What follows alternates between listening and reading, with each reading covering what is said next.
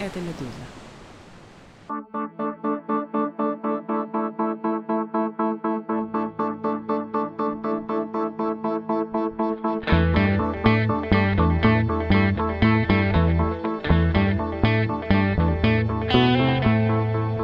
Здравствуйте, вы включили подкаст «Что случилось?» о новостях, которые долго остаются важными. Надеюсь, у вас установлено приложение «Медузы», умеющее обходить блокировки там, где они есть, и всюду удобные, симпатичные, поставляющие новости, статьи нашего издания, подкасты и с недавних пор даже книги. Также надеюсь, что вы подписаны на нас где-нибудь еще во втором дежурном запасном месте в Телеграме или в Ютубе, или там есть и основной YouTube-канал «Медузы» с новостными роликами и фильмами, а также отдельный канал для подкастов, подкаст «Медуза», он так и называется, дублирование планировании наличие запасного канала связи особенно важно для тех, кто в России, чтобы успеть договориться нам с вами о новом месте встречи в момент какой-нибудь внезапной неприятности. Это важное, но во многом дежурное объявление. Обратите на него, пожалуйста, внимание и отнеситесь серьезно. А сейчас к теме. Чтобы ее сформулировать, я хотел бы привести вам два тезиса заголовка из западной прессы последних дней. Первый. В 2024 году ВСУ может начать наступление. Логичное направление плацдарм на левом берегу. Вот признаки риски. Второй. Без помощи Запада ВСУ продержится только до лета 2024 Подробнее об обоих утверждениях и о том, на чем они основаны, через несколько минут. Что случилось?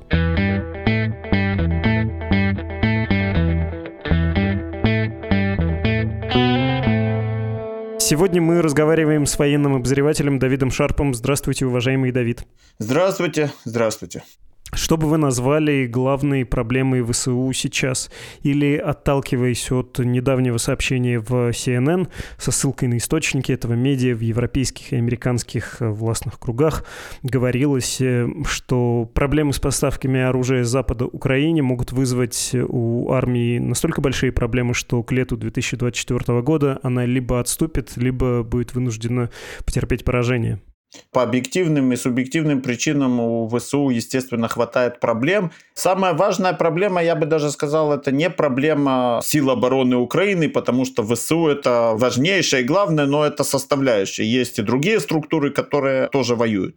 Проблема для Украины в целом, и она сейчас, прямо сейчас упирается в политическое решение в Вашингтоне, тот самый пакет помощи, который застрял в Конгрессе, и я считаю, что это ключевой момент. На мой взгляд, его утвердят чуть раньше или чуть позже в рамках тех или иных внутриполитических компромиссов, но от него зависит очень много. Если предположить такую вот в буквальном смысле ужасающую возможность, что пакет не проходит и вообще прекращается американская помощь, то очевидно, что последствия для Украины будут тяжелейшие. Я сейчас не говорю о сроках. Естественно, Западная Европа и другие союзники не прекращают помощь Украине, но главное в данном случае это Соединенный Штат. Поэтому, с другой стороны, можно быть осторожными оптимистами и нужно быть. И вот здесь все упирается. После того, как это решение будет принято, далее будет очередь за другими политическими решениями в Вашингтоне, что именно, как быстро и как Украине поставить. В рамках этой суммы много чего поставить можно, и тогда в отношении ближайшего года и так далее, а мы говорим о годе, можно быть спокойным со стратегической точки зрения. Ну и все. Если мы в сторону оставляем вот этот момент, конечно же, речь идет о проблемах и вызовах другого уровня, и чисто военных, и тактических вызовов, и касающихся боевой подготовки, и конкретно расхода боеприпасов прямо здесь и сейчас, когда опасаются того, что а вдруг не получится с американской помощью. Ну, в общем, это главное. Это самое главное, и от этого необходимо плясать. Вы, когда читаете сообщения, подобные CNN-овскому, у вас какие эмоции? Потому что моя первая мысль была, если еще и много каких-то источников, то это, в общем, тоже форма диалога. Дайте помощь, иначе будет проблема. Сказал бы, что это алармизм, но если не дать боеприпасы и вооружение воюющей армии, ничего хорошего ее, очевидно, не ждет. Или вот по тому же разряду, мне кажется, проходит сообщение от э, командующего оперативно-стратегической группировкой ВСУ Таврии, бригадный генерал Александр Тарнавский сказал вот буквально на днях Reuters, агентству Reuters, что не хватает снарядов, и из-за этого мы вынуждены сворачивать некоторые операции. То есть для меня и CNN, и то, что говорит Тарнавский, это форма диалога, обращение к Западу. Надо дать, иначе будет плохо. Это не шутки.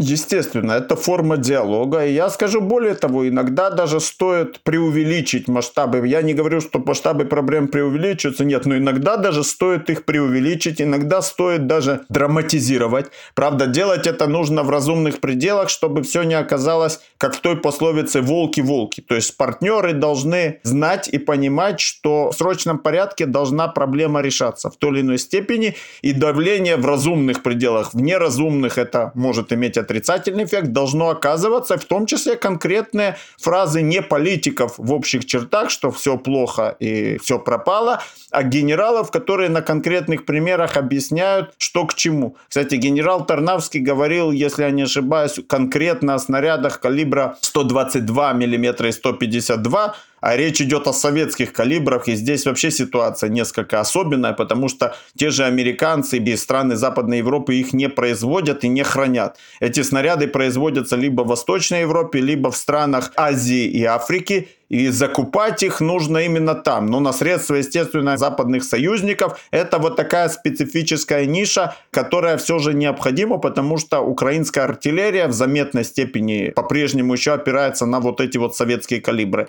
Это особая специфическая проблема, решение которой требует разного рода творческих решений. И периодически мы иногда слышали, как вдруг на украинском фронте оказываются снаряды или ракеты из Пакистана, или даже иранские боеприпасы всплывают воевали на украинском фронте, я имею в виду именно у ВСУ. В общем, это, конечно, особая вещь. И, в принципе, если говорить о том, что необходимо Украине, необходимо много чего, но снаряды это некая узкая проблема, которая до сих пор Западом не решена в том плане, что производство их медленнее, чем нужно. Масштабы растут производства, хранение, естественно, не безграничные запасы снарядов. А с другой стороны, это тот инструмент, который, пожалуй, наиболее важен во всем, что касается сухопутной войны в Украине. То есть снаряды, а если снарядов много и, скажем так, достаточно, наверное, никогда не будет, потому что сколько бы ни дать, всегда лучше больше.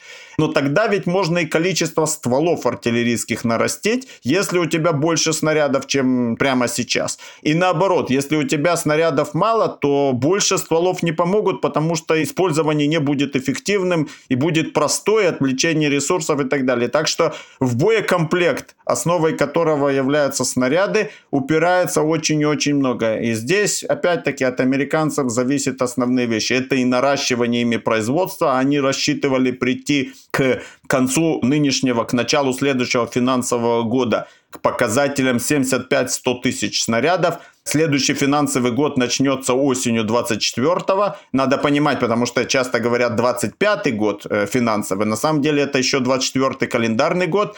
И вот когда американцы выйдут на этот уровень, можно будет говорить, что имея собственное производство, плюс Европа, плюс склады и всякого рода союзники в разных странах, это уже хороший, серьезный запас прочности, в отличие от ситуации, когда в начале войны они производили 14 тысяч и нынешним летом вышли на отметку 28, что уже лучше. Не знаю, где сейчас они, на какой промежуточной величине находятся.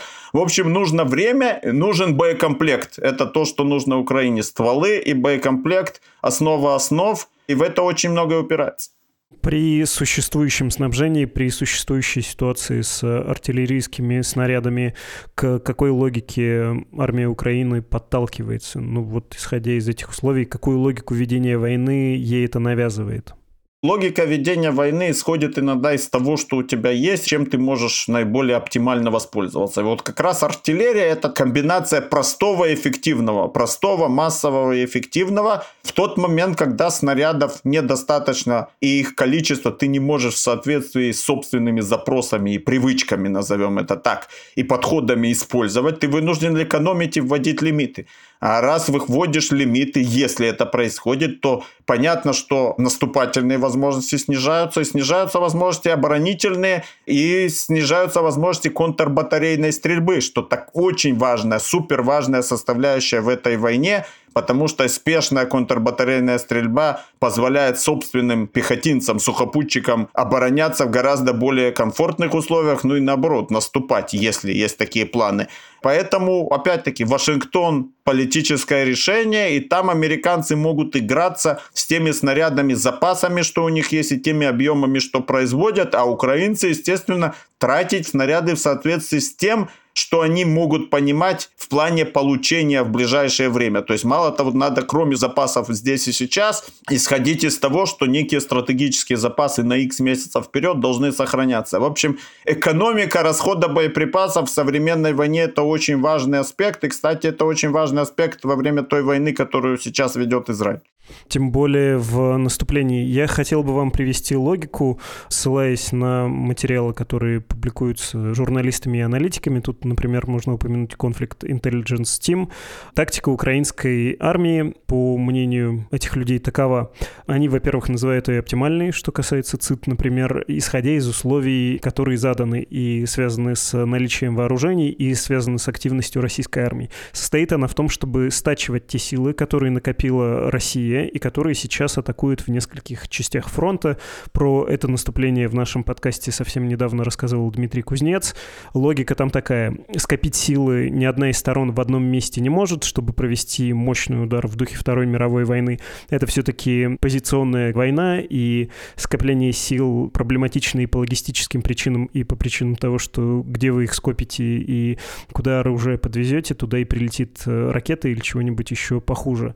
И команда командование Российской Федерации в этой связи избрало тактику более равномерного, так выражусь, более распределенного наступления. Но еще раз повторюсь, это все такая почти окопная война, очень стабилизированный фронт. И основная задача украинской армии, накопленный потенциал РФ, уничтожить. Я понимаю, что повторяюсь, но это важно подчеркнуть. Есть очень красочная цитата, я хотел бы ее привести. Она из издания Бильта. Я понимаю, что это немецкий таблоид, и слушатели из Германии сейчас морщатся, но в защиту скажу, что военный обозреватель там весьма неплохой, по моему скромному мнению. Вот эта цитата. Военный обозреватель Бильд Юлиан Репке со ссылкой на слова офицера ВСУ пишет, что отвоевание оккупированных территорий не является сейчас основной целью украинской армии. Приоритетом становится и не защита нынешней линии фронта, а убийство как можно большего числа российских военных с минимальным количеством потерь в украинской армии. Наша цель – добиться максимально положительного коэффициента уничтожения, сказал Бильд офицер ВСУ. Имеется в виду соотношение своих потерь к потерям противника. Если один к десяти в нашу пользу, мы пойдем дальше. Если один к одному, мы отступим», — отметил он. Другой военнослужащий подтвердил Бильд, теперь уже нет давления, поэтому мы просто стремимся к максимальным потерям противникам. Имеется в виду политическое давление из центра и подразумевается летнее наступление. Ну, в общем, наступление 2023 года. Позиции не имеют значения, главное, чтобы большинство украинцев остались живы. Об этом говорит и бывший западный военный, который в последние годы неоднократно консультировал Украину. В комментарии для Бильд, который он дал на условиях анонимности, он назвал происходящее по сути контролем контролируемым отступлением с боем. Вы создаете минное поле и наблюдаете, как на нем погибает как можно больше русских и уничтожаются их танки. А когда они пройдут, вы отступите на километр и позволите русским въехать на следующее минное поле, которое было тем временем установлено, сказал он. А, Давид, вот эта логика, которую я сейчас так долго воспроизводил, это, на ваш взгляд, отражает реальность или нет? Это военная пропаганда Украины, а что им еще говорить, если они в обороне и, да, отступлении.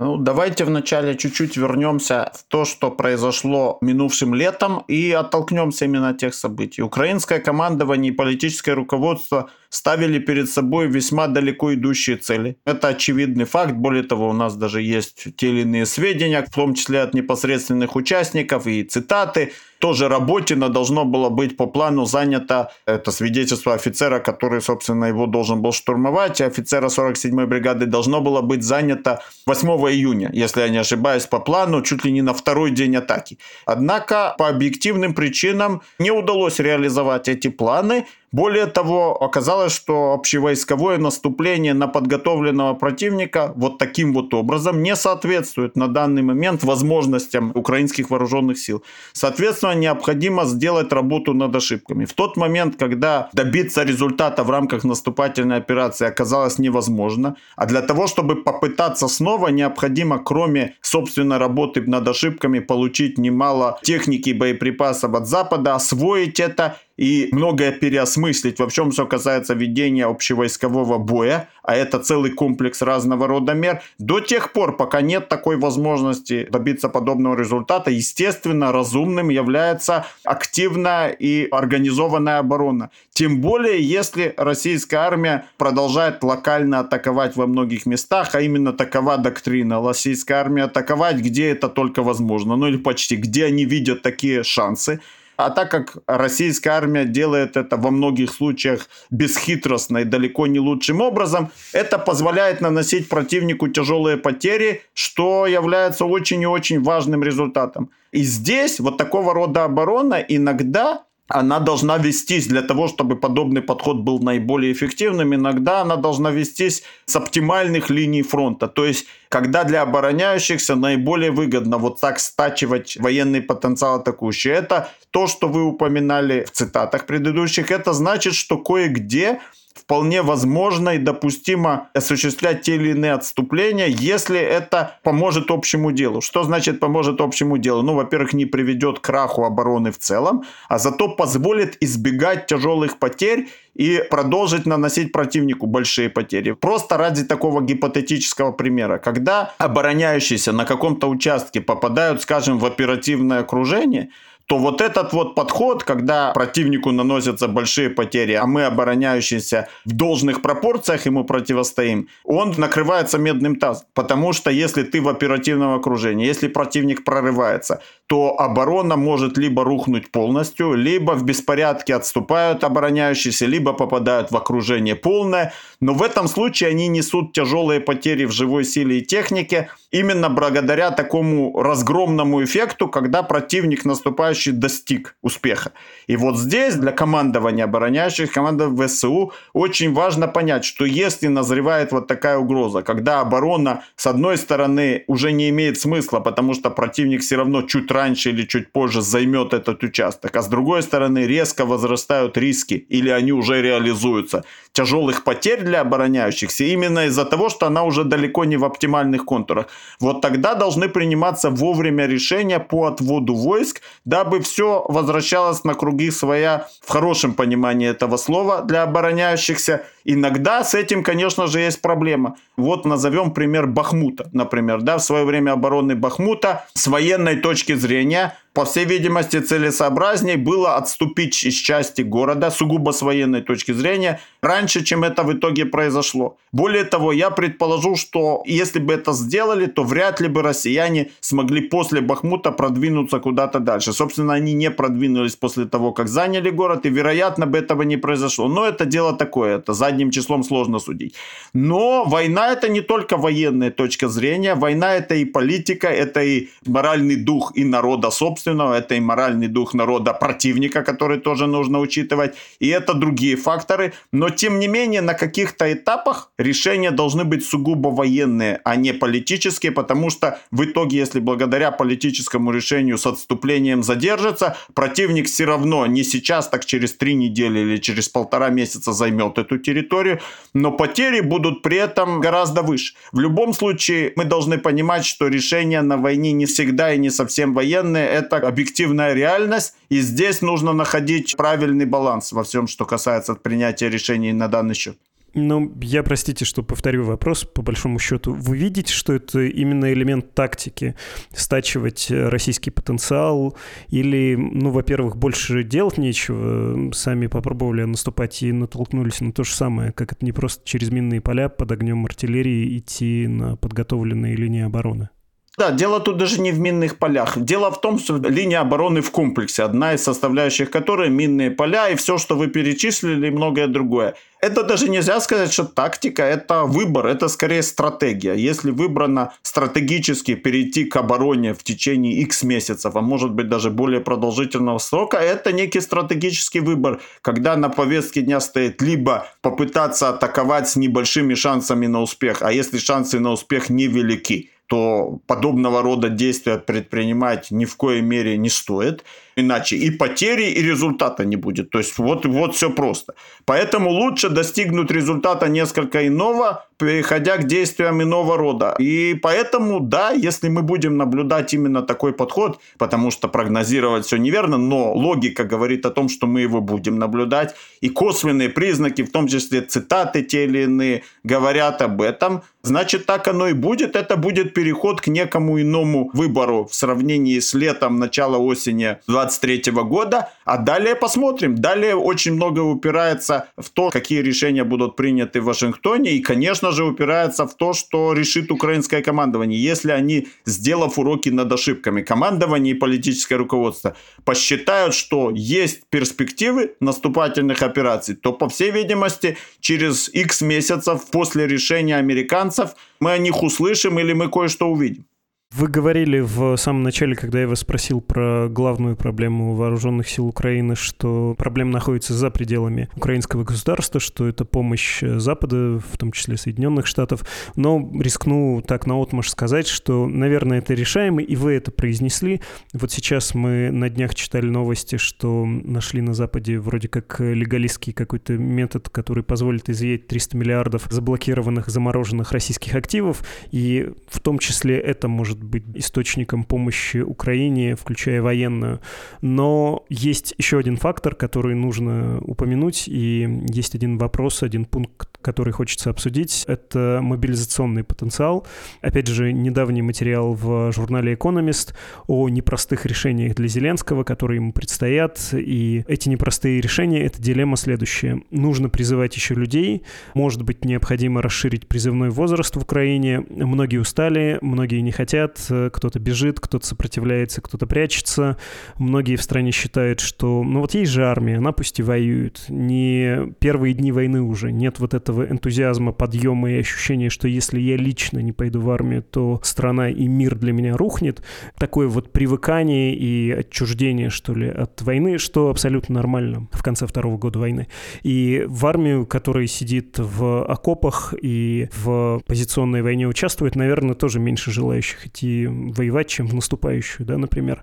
Опять же, есть политические вопросы, популярность президента Зеленского, популярность главком Залужного, военкомов областных вот уволили, и это выглядит э, каким-то политическим решением. Залужный на него ответил, что это были профессионалы, и что вот сейчас явно нарушена система мобилизации, ее нужно вернуть к той, что была несколько месяцев назад, а уволенные вполне себе профессиональными были людьми. Ну, в общем, мы наблюдаем большую внутреннюю дискуссию по поводу мобилизации, мобилизации. Видим, что мобилизация — это тоже слабое место в Украине, как и в России, но в России власть жестче, в России людей больше, и поэтому менее болезненной будет мобилизация, когда бы она там снова не активизировалась, например, после президентских выборов. Что думаете про призыв людей в Украине? Насколько это большая проблема, как военная, так и политическая? Со стороны это гораздо сложнее видеть, а вот изнутри как раз все достаточно понятно. Украинское руководство, украинское командование должно понимать, сколько им нужно людей в принципе здесь и сейчас,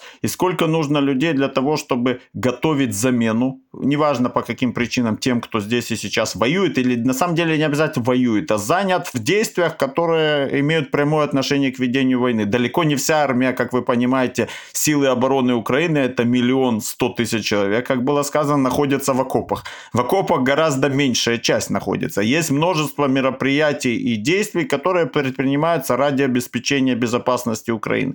Так вот, нужно знать, сколько необходимо здесь и сейчас, и сколько в перспективе для того, чтобы либо наступать, либо обороняться, либо маршево или не маршево пополнять действующие подразделения, создавать новые и так далее, и так далее. Это некий серьезный стратегический оперативный расчет, и в зависимости от этих количеств, а также кое-каких этих и других причин, в первую очередь экономических, понимание того, что изымаются люди из экономики, с другой стороны им нужно платить и так далее, и так далее. Весь комплекс этих причин должен приводить к решениям. Значит, если в Украине считают правительство и руководство, что граждане в возрасте 26-27 лет, если я не ошибаюсь, не подлежат призыву, самая подходящая категория граждан почему-то не подлежит призыву. Не мне критиковать украинское руководство со стороны, это не мое право, и не мне высказывать свое мнение публично. Однако ситуация не так плоха, если можно так себе позволить. Ну, извините, о чем тогда можно говорить, о каких проблемах? Ведется война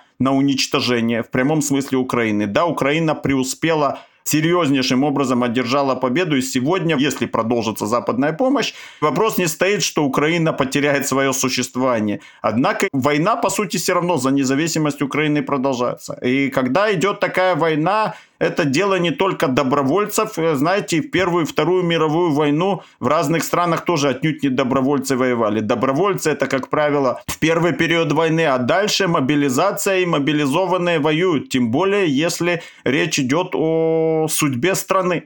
И здесь, когда у руководства государства есть возможность вот такую категорию населения оставить в стороне, значит еще есть резервы. Иначе у меня выводов не. Либо здесь включаются другие механизмы, которые уже не имеют к военным вопросам отношения. Важно же понимать, что человек в возрасте 35 и тем более старше лет в меньшей степени подходит с точки зрения физиологической и спортивной, назовем это так, чем человек 19, 22 и 25 лет. Значит, приоритеты украинское командование, украинское политическое руководство, в отличие от тех ситуаций, когда многое зависит от Запада, здесь все у них на руках. Они могут расставлять эти приоритеты военкомов профессионалов, военкомов коррупционеров, других военкомов увольнять, брать на работу, придумывать новые планы – у них есть понимание, должно быть, сколько нам нужно людей здесь и сейчас, должно быть понимание в среднесрочной перспективе и долгосрочной, и те категории населения, которые должны и могут выполнять свой долг перед Родиной. Еще, кроме всего прочего, конечно, ну тут тоже, опять-таки, не знаю, что можно сделать и понятия не имею, наиболее благоприятные условия для тех, кто может пойти еще добровольцем на фронт, тоже, конечно, необходимо создавать и, возможно, уделить особое внимание женщинам. Мне сложно сказать, есть ли здесь какой-то серьезный потенциал количественный, но, в принципе, теоретически, если бы была возможность благодаря созданию условий привлечь немалое количество женщин с соответствующими способностями на те или иные должности, тыловые, либо даже не совсем тыловые, это бы могло принести пользу. Я могу как пример Израиль привести. Я не буду сейчас говорить о действительной службе женщин, я говорю просто о стимулировании привлечения. И вовсе речь не идет о каких-нибудь секретаршах в штабе, в системе ПВО и противоракетной обороны Израиля, которая действует в тыловых и не только в самых тыловых э, местах. Иногда более 50% в тех или иных батареях это девушки, включая командиров батареев и дивизионов, и они отлично справляются со своими обязанностями. Вот вам тоже пример потенциала. Не знаю, что здесь можно сделать в Украине с этим и можно ли, но теоретически, давайте даже так, если несколько тысяч женщин, которые займут важные более-менее должности и сэкономят это место место для мужчин, которых можно задействовать в другом месте, можно привлечь благодаря каким-то банальным более-менее мерам, вот вам небольшой резерв. Но в целом тут главное, все зависит от украинского руководства и командования. Здесь им никто ничего не навязывает, а когда значительные группы населения не затрагиваются мобилизацией, значит это говорит о том, что есть определенный запас прочности. Хорошо, больше политика, чем вопрос ресурсов. Понятно, договорились. Последний пункт, который хочется с вами обсудить. Я понимаю, что в нашем разговоре все время сыплю названиями каких-то изданий. Вот еще одно, и обещаю последнее. Немецкое издание Welt э, со ссылкой на аналитиков и экспертов написало примерно следующее. Настроения по поводу Украины мрачные, пессимистичные, но слишком пессимистичные. На деле страна, судя по анализу техники, поставки частично аккумулирует, хоть и многое было потеряно в наступлении 2023 года, но многое должно еще доехать. И, судя по ряду признаков, ВСУ планирует в 2024 году новое наступление, будут учтены ошибки прошлого года. Что думаете, кажется ли вам такой очевидной идеей, что в 2024 году ВСУ может взять и перейти в наступление снова? Здесь очень важно те самые уроки над ошибками, которые мы говорили, и опять-таки политические решения. Я банально повторяюсь, но ВСУ и западные партнеры должны вместе проанализировать то, что произошло и что может произойти в 2024 году. Масштабные наступательные действия, они же ведь в случае неудачи чреваты серьезной ценой. В прямом смысле слова ценой это погибшие, это раненые, это техника. И серьезным моральным ударом, как мы видим. Когда желаемое не соответствует действительному, это сказывается на моральном духе и внутри страны, и за рубежом. Из такого чрезмерного оптимизма, возможно, необоснованного, переходят к пессимизму тоже с перегибом в какой-то мере. Поэтому наступательные операции должны опираться на реальные возможности собственной армии, на реальную, реалистичную оценку противника и должны предполагать большие шансы на успех. Если после всех политических решений на Западе которые, надеюсь, еще будут приняты. И работы над ошибками украинцев и украинцев совместно с американцами придут к правильным выводам, то на ответ с этих правильных выводов будут решать, я не исключаю, что попытки наступления будут осуществлены. Я имею в виду с оперативными или даже стратегическими целями. Но для этого должно быть понимание о готовности, собственно, и для этого должны быть осуществлены те самые поставки. То есть этого недостаточно, но это необходимо. Да? То есть есть необходимо и достаточно. Вот необходимо должно быть решено во всем, что касается поставок, а далее будут смотреть, достаточно ли этого и других возможностей, чтобы повторить, но повторить не с тем результатом. Поэтому, говоря сейчас, говорить о перспективах конца весны или начала середины лета было бы рановато, Пока очевидно, что в прошлом году украинцы не смогли успешно наступать против эшелонированной и подготовленной обороны противника, и здесь должны произойти существенные изменения, причем в лучшую сторону, чтобы это повторить. И кроме всего прочего, эти изменения должны учитывать и то, что российская сторона ведь не тоже не сидит сложа руки, что в России, если увидят такую угрозу, то продолжат готовиться и продолжат тоже в тех или иных э, направлениях прогрессировать, и это тоже должно учитываться, насколько подготовился противник. Время покажет, исключать этого нельзя, что решатся украинцы. Более того, очень много, я же говорю, упирается Вашингтон и то, какими ресурсами будет располагать украинская армия к весне и лету. Уточняющий вопрос, и он последний. Я понимаю, что обещал не сыпать никакими другими названиями изданий, но Нью-Йорк Таймс придется еще назвать. Хочется спросить про направление на юг. Вот в этом материале Вельт говорится, что если наступление будет, то велика вероятность, что оно будет с плацдарма на левом берегу Днепра, крайне часто упоминаемого в последнее время, и Путин во время своей пресс-конференции про него говорил, мол, там самоубийство, мы наших ребят отвели немного, а украинцев, которые высаживаются на этом берегу, непрестанно уничтожаем. Нью-Йорк Таймс э, написал не так давно про этот плацдарм, что самоубийственное место в военном смысле не шибко оправдано, а живая сила гибнет, и люди буквально идут по телам, высаживаясь снова и снова. Солдаты, кстати, украинские на это ответили довольно резко изданию. А Вельт, э, повторюсь, утверждает, что это место логичное, и есть у меня тут какие-то сомнения смутные. Вы тоже сомневаетесь, что этот плацдарм какая-то очевидная точка или, ну, не очевидная, но перспективная для наступления ВСУ? Пока надо называть, опять-таки, своими именами. На данный момент несколько сот человек действуют без устойчивой переправы, ведут кровопролитные бои, наносят потери россиянам серьезные. Они и те, кто их прикрывают ударами с другого берега, впрочем, и сами несут потери. Да, я читал эти статьи, опирающиеся на цитаты участников. Естественно, это не дает возможности точно представлять, что там происходит, однако никакой особой перспективы от этого плацдарма я не вижу на данный момент. Это действие тактического точечного характера. Плацдарм превращается в перспективный только когда он достаточно широк и глубок, на нем находятся тысячи бойцов, на нем находятся сотни единиц техники, и его соединяет с большой землей устойчивая переправа, отнюдь не рейды корабликов и катеров, а устойчивая физическая переправа, которую эффективно защищают от ударов противника. Это может быть один мост, это желательно несколько мостов, которые защищают от ударов артиллерии и других средств противника.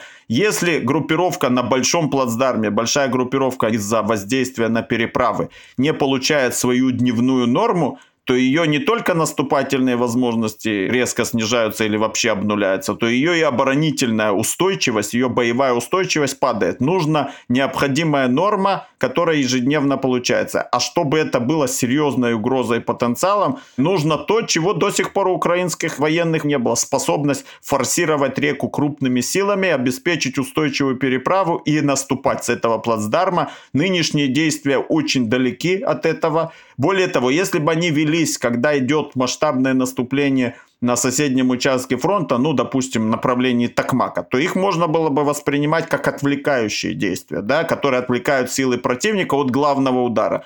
Сейчас же наступательных действий, между нами говоря, масштабных не ведется. И такой перспективы нет. Поэтому действия, которые сейчас ведутся, я могу назвать беспокоящего характера.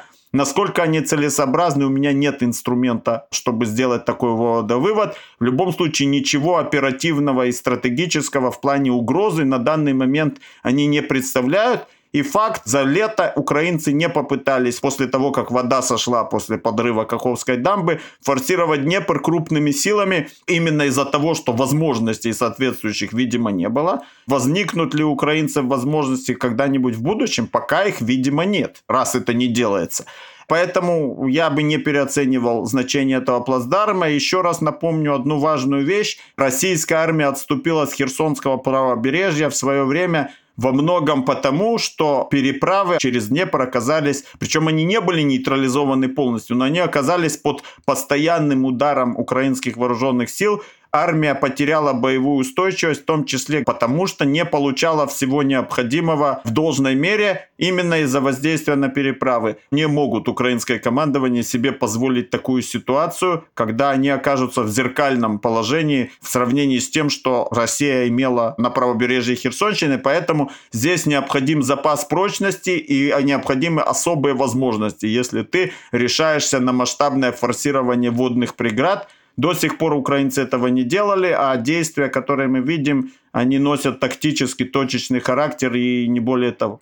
У вас есть предположение, почему вообще звучит э, этот плацдарм, и почему можно предполагать и всерьез писать про то, что оттуда может какое-то наступление ВСУ состоится?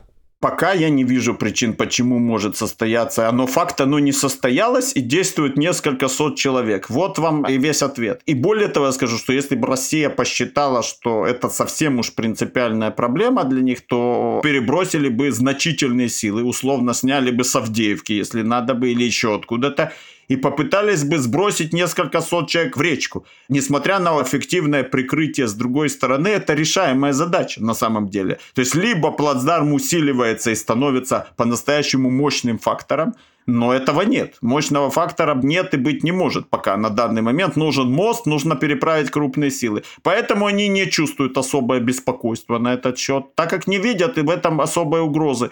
А почему кто говорит, я считаю, нужно опираться на реальные факты здесь и сейчас, и нужно опираться на то, что мы знаем из прошлого, ну и то, что мы можем догадываться о будущем, да, о том, что у украинцев появились возможности массово, масштабно форсировать реку и создать устойчивые переправы, мы пока судить не можем. Может, они когда-нибудь и появятся, но пока этого не было, и это не случайно. Этого не было даже летом 23 года, когда Украина преследовала стратегические планы вплоть до выхода к Азовскому морю. И это очень показательно. Сегодня, когда не идет большого наступления на других участках, и когда здесь действует несколько сот человек, Значит, это место, где действует несколько сот человек. Если эти действия приводят то, что, о чем мы с вами говорили, большим потерям у россиян малым потерям у себя и соответствует вот этой доктрине, то целесообразность на лицо. Если же нет, то либо какая-то далеко идущая цель, о которой мы сейчас говорим, но ее не видно, либо целесообразность отсутствует. Вот и все, ответ. Как оно на самом деле, судить мы не можем, мы не знаем планы командования украинского, но по фактам можно судить мелкомасштабные действия тактического характера, и без особых перспектив для того, чтобы здесь что-то развилось больше в обозримой перспективе. Спасибо большое, Давид. Всего хорошего. До свидания. Сегодня мы говорили с военным обозревателем Давидом Шарпом.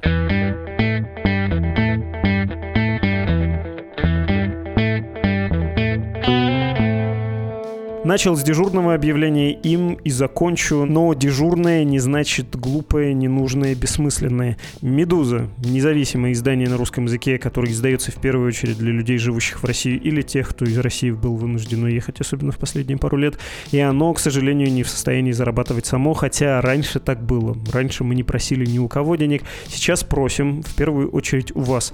Основной источник доходов редакции и, следовательно, ресурс, благодаря которому издание может работать, это ваши пожертвования. Если у вас есть возможность финансовая, если вам это по карману, если для вас это безопасно, пожалуйста, поделитесь с нами, мы будем вам очень благодарны. А если вы дадите знать, что вы стали нашим жертвователем лично, я скажу вам большое спасибо. Немного, конечно, может, не самая привлекательная в мире вещь, но что могу, то и предлагаю. Вы слушали подкаст о новостях, которые долго остаются важными. Он называется «Что случилось?». Мое имя Владислав Горин. До скорого. До встречи.